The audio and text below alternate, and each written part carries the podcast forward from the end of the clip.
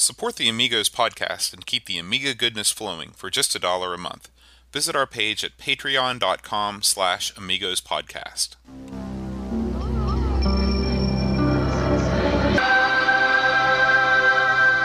Amiga, the first personal computer that gives you a creative edge.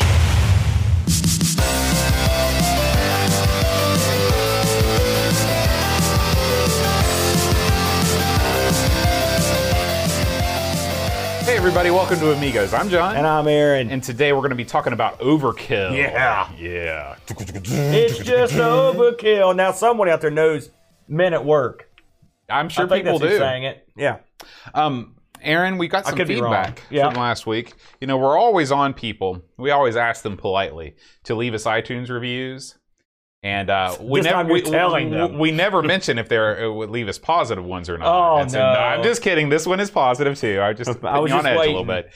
So this one is titled A Diamond in the Rough. And it's by SimonRoseFX.com from New Zealand. Our favorite spy. He says, Amigos, a podcast you won't regret listening to. If you made it here thus far, then you are almost in Amiga paradise. Kind of like Soft Rock Paradise, your favorite radio station. A charming show hosted by a couple of good old boys, passionate about the not-so-often-talked-about Commodore Amiga. The fine structure to the show starts with news from the world of vintage computing and retro gaming. The majority of the show is dedicated to a game they tasked themselves to play that week. I recommend playing along. You will discover many gaming delights and sometimes turkeys within an atmosphere of their wit, great humor, and much mirth. A jovial couple, who I might add, light up many of their listeners' every week with a fresh and original presentation. Thank you, Amigos. May you continue. Beautiful, so, man. Thank you, SimonRoseFX.com. You consider yourself a good old boy? Because you don't I never mean me any harm. Get it out. Keep going. Jeez. So that concludes the feedback for this week. Thank you, Simon. So, Aaron, do we have any? What's on the gamble train? It's a Gambletron boat. It's rolling in the station, baby. Oh man! Listen, we had an interesting. It wasn't the biggest week of Amigo news. We got a few things here. Do you want to tell? Before we start, should we talk about the biggest news about our news platform? Perhaps an upcoming change. Oh yeah, that's a good point. So man, I don't really need to Gambletron for this one. Bad news, folks, for the 334 of you or so that follow. Google, in their infinite wisdom, have decided to cut Google+. Now, don't panic. This change won't happen until next August. Right. Oh, so we've got a long... That's right. Okay. However, this greatly and grossly affects yours truly, because that's how I do my notes. But, men much smarter than myself, Chris Foles, have tasked themselves to come up, to build a better mousetrap, to come up with some kind of gimmick to that will be better than Google+, to accommodate me and Boat, and I believe they'll do it. What do you think? I think so, because I've already seen the prototype in action, and it is great. And this is something, can you give us a little insight to this? Yeah, so we are going to actually make a new section of everythingamiga.com dedicated to the show notes, the news of the week for the Amigas. And what the best part about it is it's going to operate just like Google+, where you'll actually be able to post your own links and stories that you want us to cover on the show, all without creating any new kind of account. We won't make you register for anything. It's basically like sending an email to an email address. You're going to send it, and like I said, it'll automatically post to the news page, and we'll be able to read it on the show. So I'm excited about this for a couple of reasons. One, this is something that's guaranteed not to go away because we'll control it. And two, it'll also be searchable. So, you know, when people are searching for various stories, our site will pop up and it will bring more attention to everythingamiga.com. Pretty good. Yeah. And I trust the brain trust. Absolutely. These are geniuses. They're men of honor, men of valor, people that know what the hell they're doing. Yeah. And again, then there's us. I don't know what the hell we're doing. We're bringing up the rear. That's for sure. Yes, we are. So anyway, thanks, brain trust. And to be continued in the future, but for now we're using Google+. We'll probably use it right up to the wire, or maybe use both. And just to highlight the community participation As you know, last week we were gifted with some lovely snooker mags, and one of our very loyal listeners, Daniel Cordell, put up some snooker-related tunes in the channel.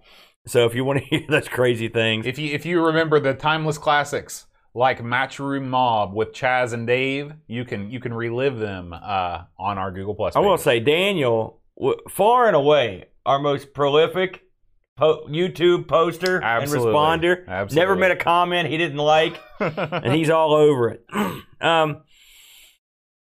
Here's one. Another submission from Andy Davis. I heard a lot from Andy this week, and Andy has posted up a little link here, which we've mentioned this guy a couple times. The 10-minute Amiga Retrocast, not Amiga. And this is a real nice guy. I think he's popped in the he's popped in the chat a couple times. A few times. Knowledgeable, you betcha. So I recommend his stuff. Very good. Yeah, another great Amiga. He sort of forms the holy trinity of American-based. No, because there are only two of us. Lafarius is not American, is he? He's an honorary American. The Holy Trinity. You got Amigarama, 10-minute Amiga Retrocast, and us in the back. Yes, yes. So while we're talking about Andy Davis, I like saying that. And I saw this a couple places. This is Commodore related. C64 software library is up on archive.org. Have you had a go at this, Boat? Yes, I have. You want to talk about it? Yeah, so basically this is, the Internet Archive is, they're doing the Lord's work. Yes, they are archiving everything. Copyright be damned. They've got it on here, and you can actually go into the 64 library. They've done this with the Apple. I believe there's even a very limited Amiga stuff on here too, just in terms of what can be emulated. I think they announced some Amiga stuff. I remember last year was a big deal, and it didn't work that good. Yeah, it's a little bit too advanced for what they can do so far in the browser. But you can click on any one of these games. And you can actually play it in the browser. You just click on this thing right here, and it will download some stuff. And before you know it, you're playing Burger Time for the C64 in your browser. So it's super, super awesome. Now, just to keep us honest, and I always think of our good buddy Laurent Giroux, who always keeps me honest on this stuff. Some of these fellows are probably could still make a buck or two on this stuff. So we're not so. This is the gray area of emulation, which I never talk about that anymore. It used to be every time. You used to mention gray area. I need to get it back in there. But this whole show is a gray area. Laurent especially. He's like my conscience. I can always hear him in the back of my head. No, in that French accent. No, Aaron. No. Well, but I like that. Listen, I can understand that, especially when you're a guy that works in a business or whatever. So use this at your own discretion. Absolutely. So keeping it going. Our good buddy, the Pixels at Dawn. Now this one I saw pop up, and I was like, this is interesting. Indie Retro News reports that the first ever commercial Amiga game has been found and released. Which is hilarious that it's a Donkey Kong clone. This is even more gray. And it looks... Wow, we're looking at it here. It's it looks like a man in a business suit being chased by dogs. Yep, and there's a huge fat man in green pants that is the Donkey Kong. Looks like he's wielding some knitting needles. It's a wonder what is in the spray can to get rid of the dogs. Anti-dog spray. So anyway, if you want to get a good laugh, and it doesn't look that bad. It doesn't look that great. It doesn't look okay. Fine, but monkey business. So. Keeping the ball rolling, Boat. Our good friend, the Duncan Styles, has written up a review this week on everythingamiga.com about The Power. Now, this is a puzzle game. Have you ever played this one, Boat? No. And in fact, I'm having trouble finding this article. You just passed it. Go down, bam. That's it. Yeah. So it's a write-up. Believe it or not, I think back in the day, I actually had this game. Really? I would look through my disc collection, but the disc collection has been liquidated.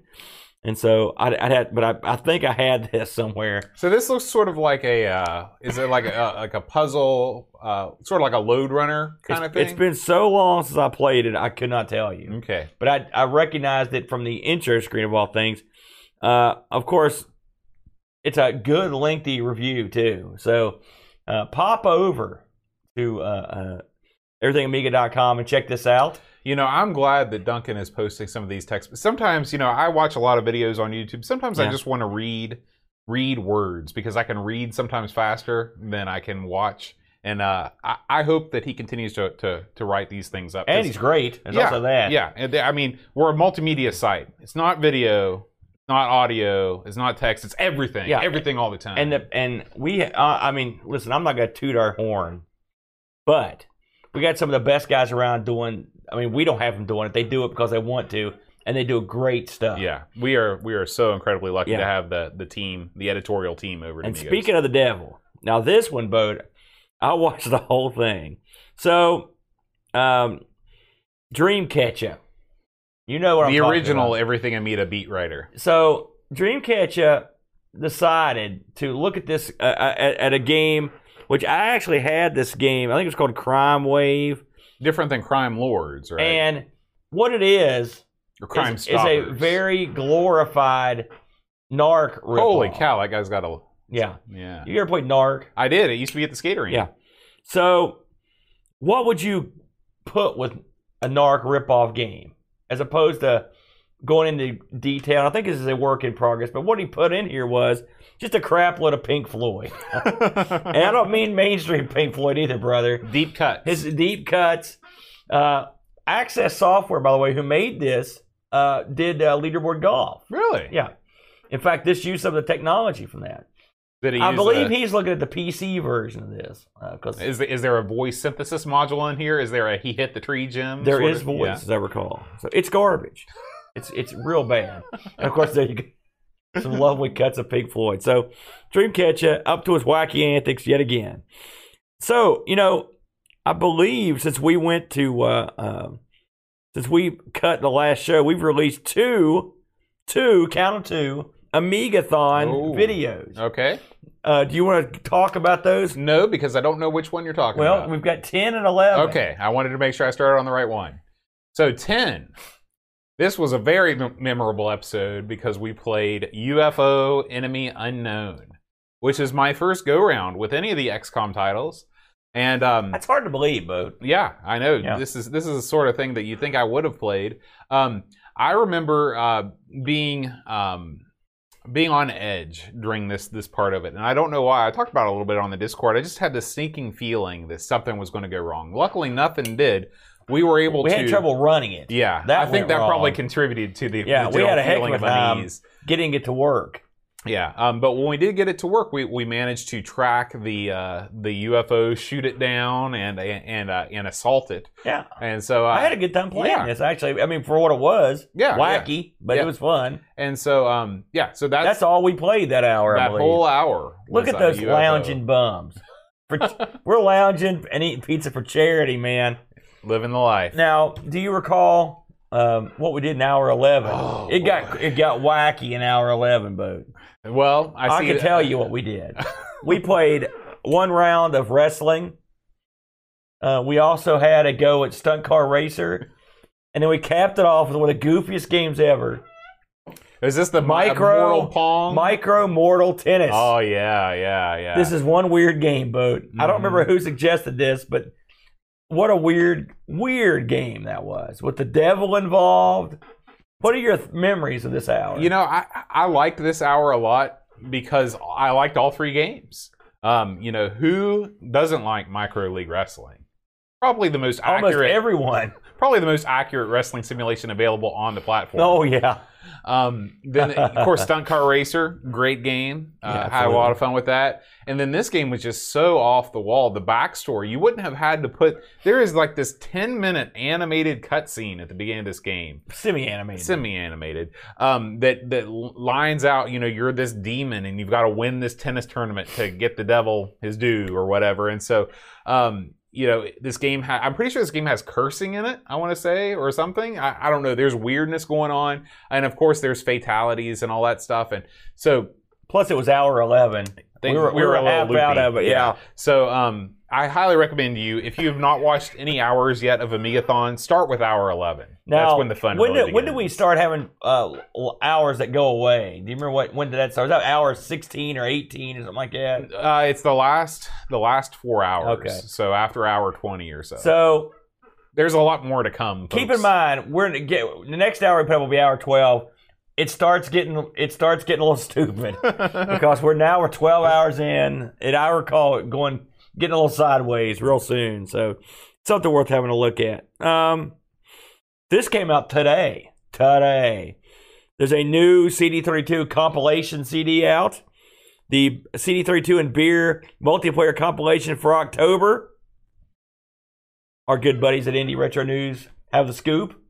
One of the games you get on there. So I mean, keep scrolling down to the October part. You know, they've it's basically, I guess, at first I thought all of these games had some sort of beer tie-in, but that's not the case. This is just like sit down with your buddies, crack open a few Look cool at these ones. Games. Read some of those. All the Epic's games. All the games. Including, you've also got bar games on there, man. Look at these. I've never even heard of these. Magic Bites, Eskimo Games, Western Games. Oh, we're there, dude. Absolutely. Bam. Hey, Amigos Game Selection Committee, you want to pick a game that'll make us happy? Pick Eskimo Games. Or Western Games, either way. How bad could they possibly be? Absolutely, absolutely. And Fiendish Freddy's on there, which we took a look at. Love, one of our most popular videos. It's just strange. Yeah, yeah. I love that game. I love that game a lot. So anyway, yeah.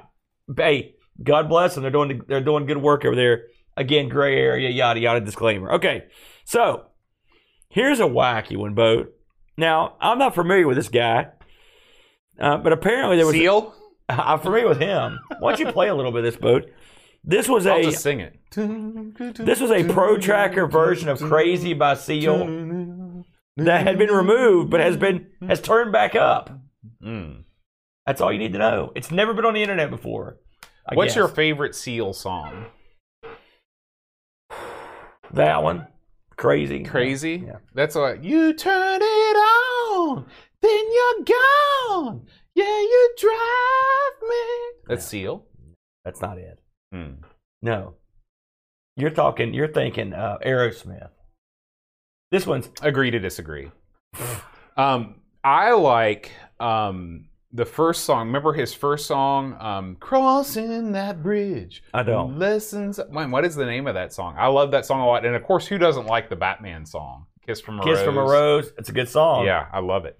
Seal. He's got those weird tribal marks on his face. Those are acne stars. No, they're not. Yes, they are. No, I thought they were tribal. No, you might be confusing him with Mike Tyson. Are you just making this up, or are you serious? Seal, he's got acne scars. Yeah, that's what that is. I thought they were tribal. Well, they could be tribal acne scars. Agree to disagree. If that's not an episode title, I don't know what is. Man. All right, moving along. Anyway, Seal. Go check that out. Let's see, do we have any? Oh, here's one, Boat.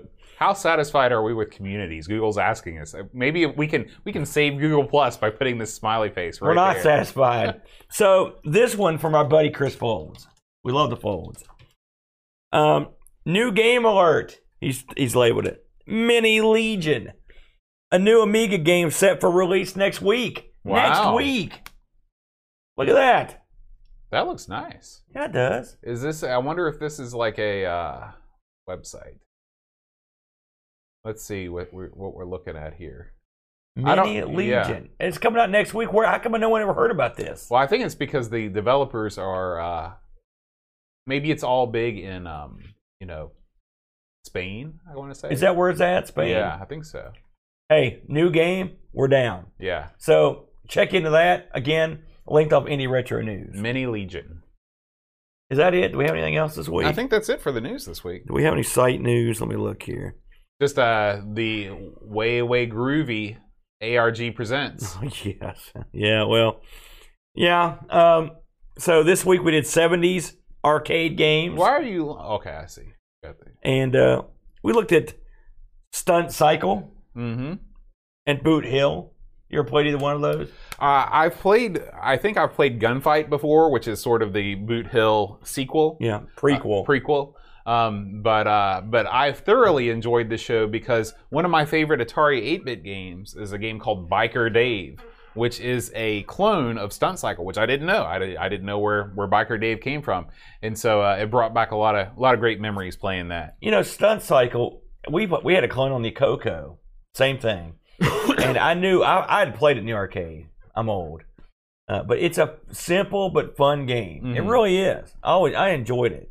And again, I picked Boot Hill because it's the first game I ever played. So we had a good time. Yeah, yeah. And next week, what do we got coming up on ARG?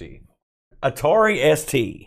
Atari ST. Now, I don't want to spill the beans, but the games we picked are probably not the staple games for the Atari ST. Well, that's always been the tradition with Brent's ARG. Game.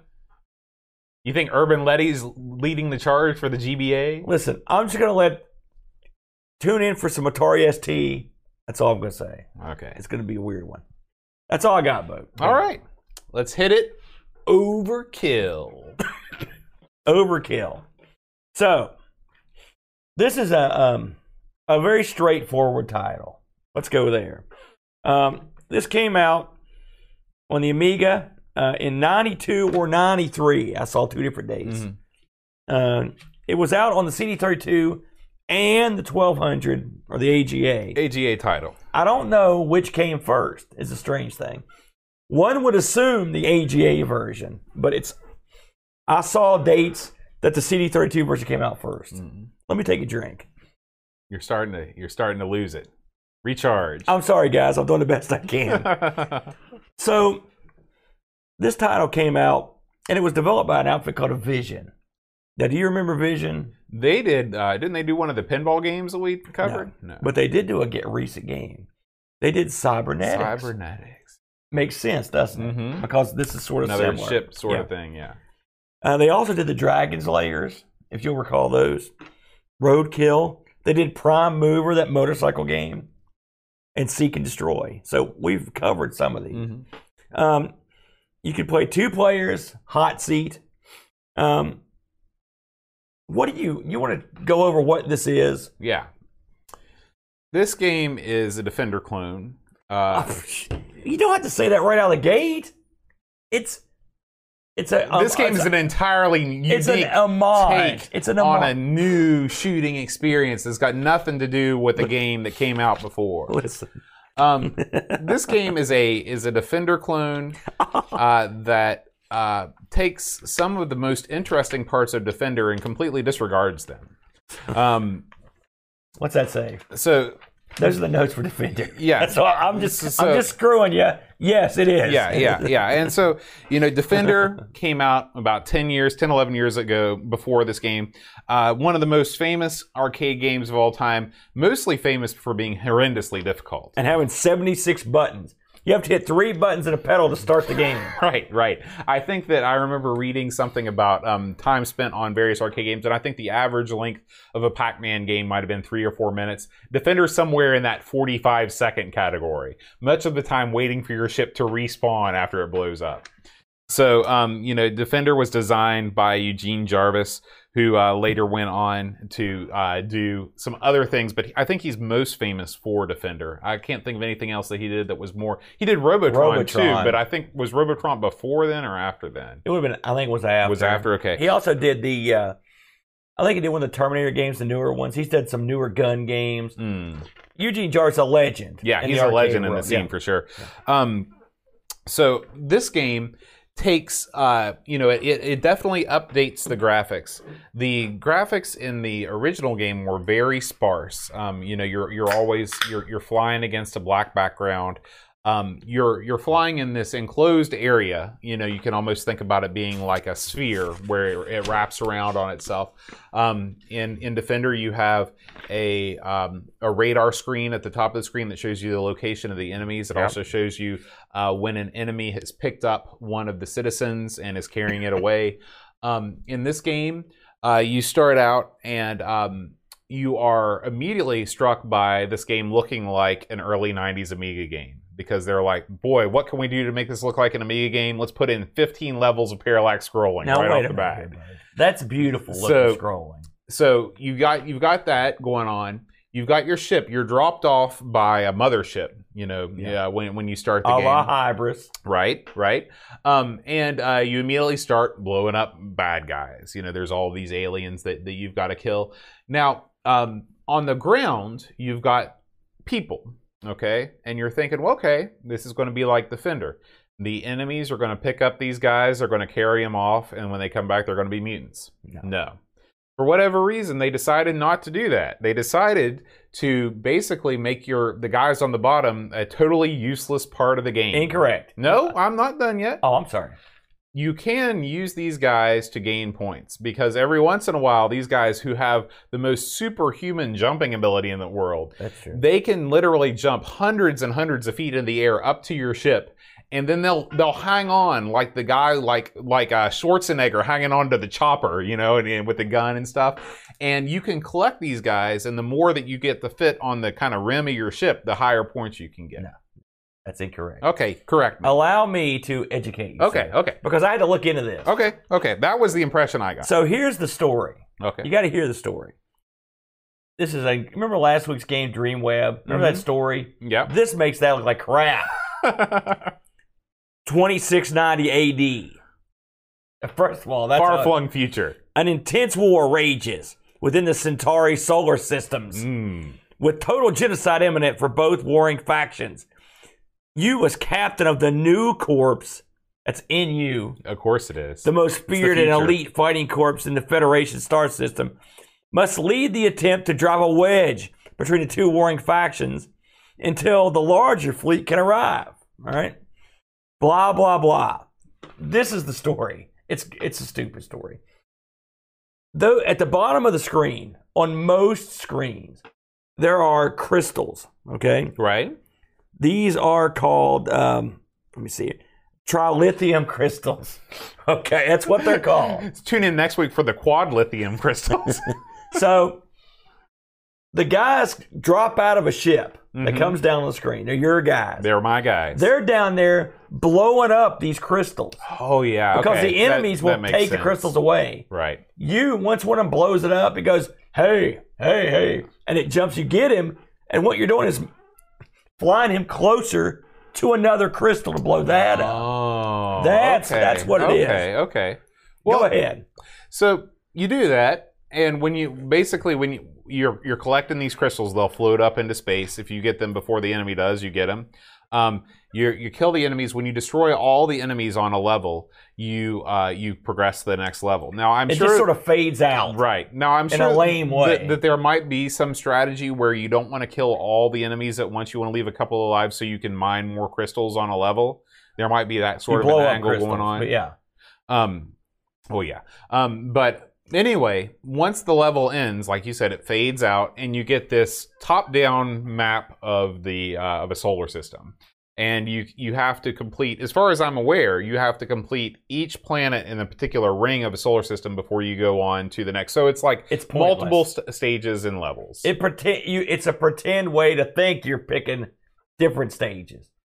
Every stage in a ring of the solar system identical. I mean, you're not like picking. There's not like a water world, a fire world, all within the same level. In fact, I wrote down the worlds here. So in the first ring that you're in, you've got the blue, like nighttime planetscape. All right. In the second tier, all right, and you have to beat all the first ring of planets first. Then you've got the purple tunnel planets. Remember those? You beat all those, you go to the bombed out city levels. Oh yeah. Okay. These are multiple planets with bombed out cities. Who knows what happened? That's a hell of a war. Then you go to the Shadow of the Beast low-end forest planet. Is that what it looked like to you? Low-end, like it doesn't look very nice, like a slapdash effort? It's the worst one. Then you go to the sort of desert moon planets. They got mesas and craters. Okay. Then you're on the last level. The Death Star. Yeah, right? You're on the ship at that point. But you have to defeat everyone in a ring to go on. Right. Go ahead. Now, This game, one thing that it does do better than Defender is it gives you power-ups. They're very sort of R-type or Gradius style power-ups. You get the spread shot, you get the like slightly down at an angle and straight shot, sort of like the bomb and the fire straight ahead. Of a Silkworm. Yeah. And so that part of it's cool. There's no hyperspace in this game. There is a shield that you can activate. Yeah, by pressing the space bar. Horrible. The jury's still out on how exactly you can operate a joystick with the button and press the space bar all simultaneously. I'll get into that in a minute. Maybe you could put the keyboard down by your foot and make it like a pedal type thing, which actually isn't a bad idea. It is. If you've got an Amiga 500, it's a real bad idea. I guess that's probably true. Or 1200, you're not gonna be able to play. You got to be better off putting your seat up on something like another table. So anyway, that's basically the game in a nutshell. There's not a whole lot to it. As far as what I think of the game didn't really hold my interest. I found that it got difficult, and I didn't want to play it anymore. So I left. How far did you get? I beat probably the first. I want to say that I didn't get to the second ring, but I got maybe to the last ring. So you didn't even see the ground-based attacks. Well, no, because I watched the Let's Play. Right. But I mean, I couldn't beat it, and I didn't really feel like trying because I mean, I just felt like what I was doing was useless. Like, here's what I love about Defender, and I think part of the reason why I didn't like this game is because I really like Defender a lot, even though it is really hard. I like when the sense of urgency that you get when an alien has picked up a little dude and is carrying him back up, and you see it on the radar, and they're like, oh man, I gotta go save him. And then you shoot the alien, and then you swoop in and you pick him up in midair and you deliver him back to the ground. Right. That's an awesome feeling. You don't get that at all in this game because that mechanic doesn't exist. Well, listen. I'm not done yet. I'm sorry. I apologize. Keep going. So then, another thing that I don't like about this game is that it's got I don't know, it just looks like such an Amiga game. I mean, like the graphics, it's like, it's trying so hard to look cool, and it's just like, it just seems so cookie cutter. Like all of the backgrounds, the ship itself, it could have come out of any game. There is nothing unique about any aspect of this game. I'm not saying it looks bad. I'm saying it just looks like every other Amiga game that was coming out at this time. So Defender looked neat. It was very sparse, but the sprites were super, super colorful. It almost had this vector-based quality to it, where everything just seemed to really shine out at you. And again, because this game is a Defender clone, I could do nothing but compare it to Defender, okay? Another thing that I don't like about this game, before it got hard, it was too easy. Let me explain. Before it gets hard, you don't even need to look at the screen itself. All you need to do is look at the radar. The enemies are so big on the radar, you can just spam the fire button and shoot in the general direction where you see them on the radar and clear levels like that. So in a lot of games, the radar is useless. In this game, I think the radar is almost too helpful. Yeah, but you didn't get past the first set of planets. Well, I'm just saying. It wasn't too helpful. You couldn't clear the first set of planets. I'm just saying that it was too easy before it got hard. What does that mean? I'm sorry, carry on. In closing, the final, and don't even get me started on the ship explosion. If that's not the most Amiga thing you've ever seen in your life, let's make everything explode into tiny, tiny little pieces and watch how much animation we can put on the screen at one time. It's sort of like a programmer's bragging nonsense. So this game could have been a lot better if they had changed a couple things. Okay, don't give me the side eye like that. No, I'm just. I want to let you get your nickel's worth in. Number one. 2-player simultaneous multiplayer, split screen. That would have been great. Okay, you can't do. That would be impossible. It would not be impossible at all. You'd have to split the screen in half and split the radar in half. So the radar. Look how much space. This is an Amiga. Plus, look how little space you would have. You'd have enough space. Show me any other system that's ever done that with Defender. Well, okay. Carry on. I guess I can't argue with that logic. Number two, when you die, you have to wait for the screen to fade out. Game over fades in. Yes. Game over fades out again. Then the whole deal fades back in. There's probably 15 seconds in between the time that you die and the time you come back. Let me chime in here, and I'll let you continue. You're right. It was one of my biggest pet peeves about this game. You you get killed for whatever reason. The screen one flashes. One-hit kill game. Yeah. Your ship glides to the ground. It explodes in a million pieces. Your guy runs out. Which is cool. The screen fades to dark. The player one comes up. The player one fades. The huge ship comes down. The huge ship lets you out. The huge ship goes up. You move to the back of the screen, and then you can do something. Mm-hmm. I timed it. It was over 13 seconds. Yeah. Okay? Too long. Yeah. That's too long to wait. It's unacceptable. You want to go now. Yeah. In a one-hit kill game like this, you want to be out and back in immediately. Yeah. Shoop, shoop. Again, Defender. All they had to do was copy Defender. It would have been fine. The big ship should come in once per level. Yeah. Not every time. Right. And I think in Hybris, that's what it does, right? No. I don't think so. I think it comes back every time. Okay, finally, and I mean, this is a gripe I have with a ton of games that we cover on this show. This game opens with a pretty, heavy metal kind of riff-based song, okay? Yeah, yeah. It's not my favorite. It sort of reminds me of the kind of music you listen to now where all the singers sound like Fozzie Bear. But it kind of fired me up when it came out. I was excited. It's probably, it definitely fits the theme of this. This is a death and destruction sort of game, okay? So you're like, man, I'm ready to play. Then you start playing, the music fades out, and you get no more music. Why do they not just leave that track playing in the game and give you an option to turn it off? I will say this, and I can't confirm this, okay? I looked, the CD32 version of this, Mark Allen Knight is credited on it. Okay, it's not credited on the AGA version. I'm going to use logic to assume that there are CD tracks for this game on the CD32 version. I would not bet on it. Well, I mean, there is no, unless he wrote that opening tune only on the CD32. I don't know, but that's a guess. Otherwise, you're right. That's all I have to say. Go for it, man. You've got some valid points. I'm not going to say to just crush you. It takes too long between men, yes. The shield is absolutely worthless. It is worthless. You click a button, the spacebar turned on, and the spacebar turned off. A game this hectic, there's no spacebar. You can't use the spacebar. When I first started playing this on the actual Amiga, I didn't even use it at all. Eventually, when I moved over to the emulator, I mapped the spacebar to a second button. It still sucked. It's worthless. I'd rather had a hyperspace or anything. Yeah. Or a smart bomb. Smart bomb would have been great. Would have helped. The map where you pick where you're going, worthless. That's a gimmick. It's nothing. That much said.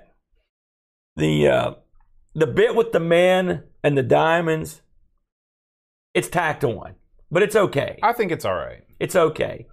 It's not as good as Defender's Element. All right. The graphics are good. You're bad-mouthing this thing for having it's an Amiga, man. I know. But that's what they do. There's literally nothing in this that's unique, though. What do you mean? This has got 4 or 5 screen-deep parallax scrolling. It does. Yeah, but so does every other Amiga game.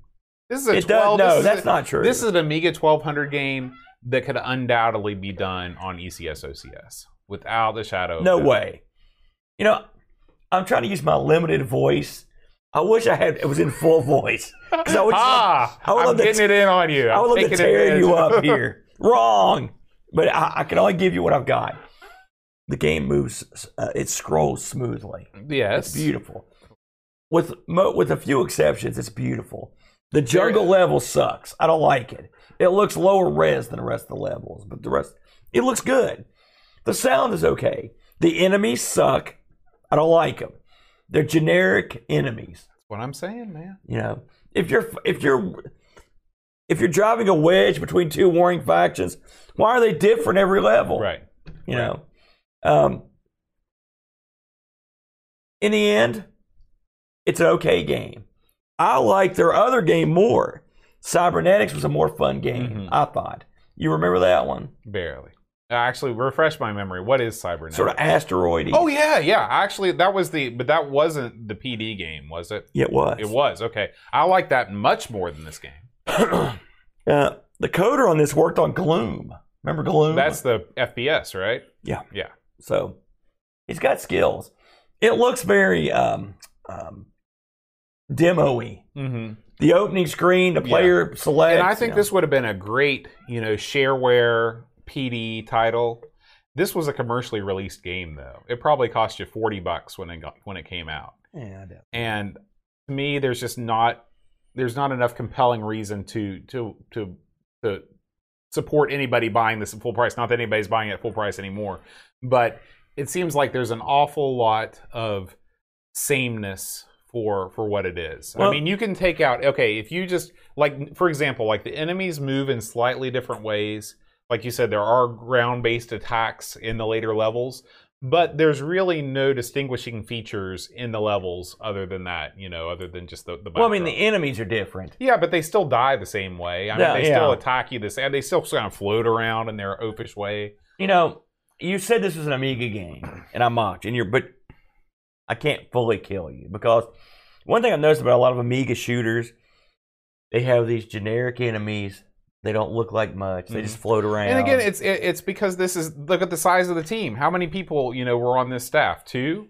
I don't know. There was more than two. There were like four. Okay.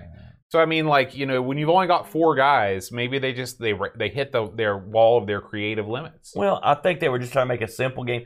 You've got to look at this for what it is. Sure, I'm an expert. Someone that wants to play a Defender type game with modern graphics and sound, bam. Yeah, this is it. This is the game for you. No question about it. If this is your bag, you're in. The controls are way easier than Defender. Is this as good a game as the Defender? I'm not a Defender fan. So for me, I found this easier to play. But I've played Defender on the Atari 2600. I liked it. I liked it better. That's my favorite version of the game. It's okay. Yeah. You know, I've got a sealed copy. I think this is beautiful. I think it's a gorgeous game. Really? What do you think is beautiful about it? Because we just talked about how generic and ugly the enemies were. No, the enemies are lame, but the backgrounds are beautiful. But I mean, the ship looks cool. So is like the big mothership coming out looks awesome. You know, it's like the equivalent of like buying like a backlit poster at Spencer's. You know, like those are beautiful too. Yeah. But I mean, like they're just your cookie cutter. So listen, it's not original. Yeah, and the plot's stupid. The written plot. They just made some stuff up. The unspoken plot's where it's at. You know, and really, you could go through all the levels. The one thing I couldn't figure out is what the crystals did. Because I would ignore the crystals from... Well, I beat the game. Mm-hmm. I used the code for unlimited lives. Mm-hmm. It wasn't easy, but I beat the whole game. And I would go through levels and just kill everything I could. It gets too hard after the first level. After the first... the blue level. Right. And it's ridiculous at the end. It's I might have beat the whole first level. Thinking about it, I might have gone on to the second background, but I did die. I definitely didn't beat the second. When you get to the bombed out city, it's insanity. Mm-hmm. When those missile launching trucks come out, it's crazy. It's really hard. I don't know who could beat it. If they didn't have a shield, if they had something else, or a shield like in Asteroids Deluxe. That would be great. Mm-hmm. Something else I hated. When you get hit, the screen flashes and you go down. It happened so fast you can't tell what happened. Yeah. Something else on later levels, especially, you will come on the screen and instantly get killed. Mm-hmm. There is no buffer. Mm-hmm. You could die instantly. You know, just thinking about it, that's another thing the Defender actually did pretty well, is when you got hit by something in the Defender, like the action would freeze and you would see the overlap of the sprite that hit you, and then your ship would explode. Yeah. So you know what took you out. In this one, it just flashes. And I know in the later levels when I'd come on the map, I'd have to look at the radar and make sure I was going the other way, because you could instantly get killed. Mm-hmm. That's no good. That shouldn't happen. Yeah. The good thing is when you die, you retain your abilities, and when you go to the next level, you retain them. That's a plus. That's a good thing. And you know, I thought it was kind of neat how the power-ups bounced on the ground. You know, it's better than just floating. I thought that was okay. Yeah. I want to talk about a new site I found. Okay. That and in line with this. Okay. I've never been here. It's AmigaMemo.com. It's not new. It's new to me. And it tells you what's in the box when you buy the game. Really? Have you been there? No. I'm looking it up right now. So I looked to see what was in the box for this. Right. Here, Boat, since your voice is better. Right there's what's in the box. Okay. So it comes with a game manual, of course. It comes on two discs. You've got a poster. You've got an epilepsy warning. Good, yes. Good. You've got a Mindscape International catalog and an advert for the Miracle Piano Teaching System. Do you remember the Miracle Piano Teaching System? I do. It's one of the most valuable accessories for the Super Nintendo, that Miracle Piano, because they didn't make too many of them. And then it also came with your registration card. I thought that was kind of neat, just that they would, and there's pictures of it too. So go if you want to see what is in the box of this, go over and look. And there's a lot of stuff here. It's the first time I've been here, though. I thought it was kind of neat. So one thing about this is the people that made it, we mentioned them. I think we talked to them before, Vision. They're out of New Zealand, both. Oh, really? We have some listeners down there. They did, among other things, Zombie Apocalypse. We played on Amiga. Right. And they did Seek and Destroy, Cybernetics, like we mentioned. And on a couple of these, and I'll try to look into this, I couldn't find it. It would say, we're not paid. Bilked out of cash. Like right here, Woody's World for Compart. Took all the money. And then right here, originally, these guys were called ART, just A-R-T. And they were published by a place called CRL, okay? They didn't get paid for any of the games from CRL, according to this. So they got screwed. Ugh. That's the worst, isn't it? Yeah. So what did you get any eBay action on Overkill? I did. Well, let's do reviews first. So hey, you want to go to these? Yeah, because I'm losing it. So this game reviewed fair to middling. Mostly in the 70 to 80 range. The highest score that you see on here, the one Amiga 61 rated at an 89. The lowest score appears to be. AUI, which is, again, every week it seems like we've got a new magazine. Volume 7 from December 93 gave it a 71. I would rate it somewhere along the same lines, wouldn't you? You know, 70. I would say probably like an 81. It's funny, Lemon gave us a 7.3, and they gave the CD32 version a 6. There were less reviews. You know, before I give a rating, you've got to, for a game like this, you have to look at it in the context of what it is. It's an arcade clone. I'm gonna guess it was a budget title of some sort. It was released on the CD32 as a combo with a game called Lunar Sea. So you got two games, two shooters. Okay. If it was released for, you know, less than say £12, was it £12.99p or something like that? That's not a bad deal. If you paid $30-$40, it's not a bad game. It's a thing. It's not a bad game. Yeah, it's not a bad game. It's okay. We're spoiled too. And we're in a different era where you can't release a game like this. Am I wrong? Yeah, because now people would say, well, just fire up your emulator and play Defender. No, I mean, you could beat this game in 17 minutes. I think that's a playthrough if you're some kind of god, okay? They make shooters now that go on for an hour. You know, long, real in-depth shooters. This isn't that kind of game. Right. So it's tough to judge. I'd say a C. I'd say graphics a B for sure. Gameplay though, you're doing it, man. Yeah. For graphics, I give it a B. I know, but this one you're turning into everything you hate. No. I never want to hear you mock those guys again. I'm just saying it's a pretty game, but it's average. That's all I'm saying. eBay. These things were everywhere, Boat. I've never looked at a game that was so widely available. In the U.S., you can get these. $17 shipped. Really? Wow. $47 shipped, $16 shipped. In the U.K., all day long. CD32 version, $23. Belgium, France, Germany, everywhere. So this game, wider release than first expected. It's weird. Yeah. I don't know. Yeah, but you never saw this one in your Amiga years the first time around, right? Well, 93. You were out of the scene. It was over. I wasn't out, but I was. You're on your way out. You're transitioning. I never played it. No. Yeah. I did want to tell everybody that we, starting next week, we're going to be recording Amigos with a brand new audio mixer.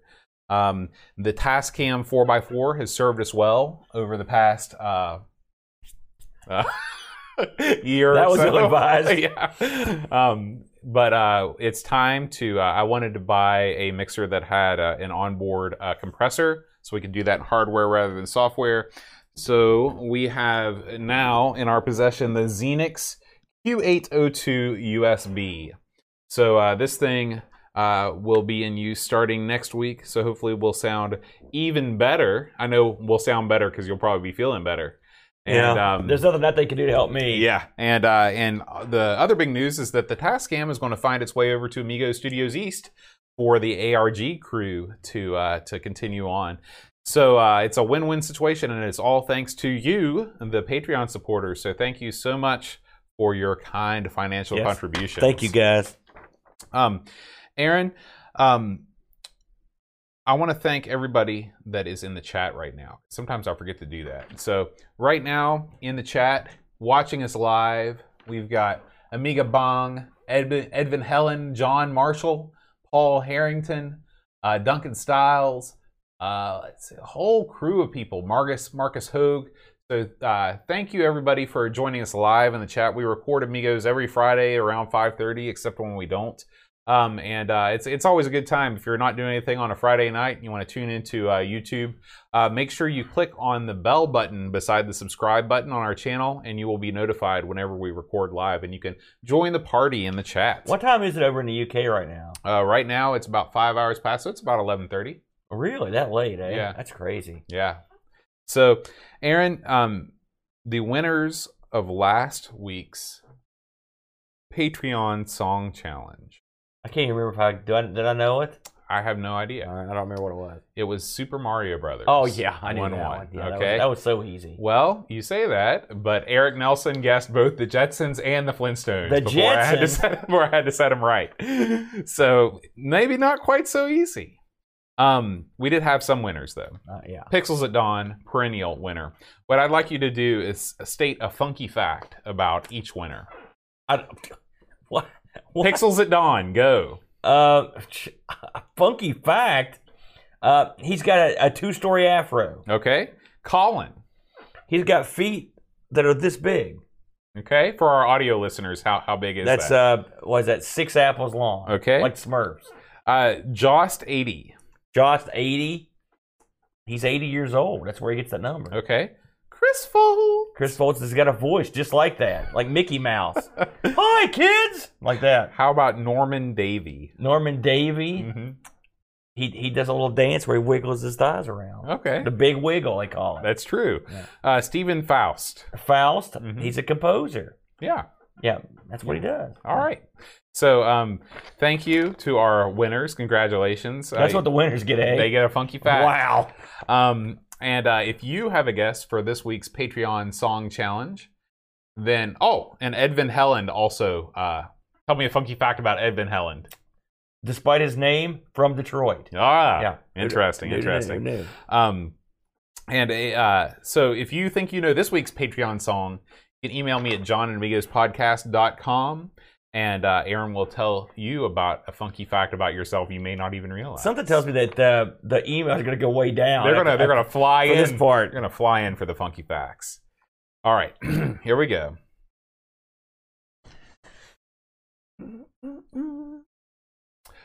Robert Egerton III, Simon Rose, Joseph Harrison, Kyle Ledger, Rob O'Hare, Howard Nibs, Matthew Moore, Andy Craig, Sean So, Darren Lowe, Mike's Collin, 419, Parkman, Roland Burke, Andrew Monk, Joe the Zombie, John Cook, Dan Rosleaf, Killan, Alan Kebab, Chakotay Level, Lord John Marshall, Matthew Perrin, Ricky DeRocher, Creepy Dead, Bafigi, CTZ, The Slow Nora, Stefan Sorgan, Mortensen, Emma Helen, Blender 75, Christopher Hassel, Ravi Abbott, Chris Foles, Dreamcatcher, Lauren Giroux, Graham Vebke, Brent Dowdy, Lane Denson, Adam Battersby, O'Brien's Retro and Vintage, Gary Huckasee, Brian Jones, Paul Harrington, Duncan Styles, Alan Kebab, Anthony Jarvis, Tapes from the Crib, Josh Nan, Adam Badley, Jonas Rulo, THT, Eric Nelson, Kim Tommy Humbertstad, Daniel Bingston, Brutal Barracuda, Darren Coles, Jason Warrens, Pixels at Dawn, and Kjellbjorn Bard. What happened? You ran out, didn't you? I ran out of song. I told you it was going to happen. Yeah. So if you know what that is, boy, I'm not even sure what that was. You can email I don't know what the hell that was at john@amigaspodcast.com. You need something longer than a ditty. Well, this one was once I tell you what that was supposed to be, yeah, you got me on that one. Well, I thought I knew, and then I didn't. It started out rough, and it didn't get any better. I thought at the end you were just broken, just looking at a rap, and then you were just saying the names. Yeah, I didn't know. So anyway, next week, Aaron, we are going to take a look at something totally different. Okay. This is a hex-based, complex strategy, hex-based, low graphics, hex-based, historically accurate war simulation. This is, I think it's called Frontline 1914 to 1918. Holy smokes. Yeah. It is... History Line, 1914 to 1918. So it's a World War I. This is a World War I strategy title. Outstanding. So how many of those you played in your life? Well, I played Wings. That's a pretty. It's almost the same thing. There's a lot of hex-based combat in Wings. I find the First World War very fascinating, and it's an era that has been forgotten by a lot of people. So we're gonna bring it back. I don't believe it. Paul Harrington guessed. He got that right. I would not have guessed it. Man, here's a funky fact about Paul Harrington. He's some sort of savant. All right, guys. We will see you next Friday. Have a wonderful week. Don't forget to play your Amiga. Until next time, adios.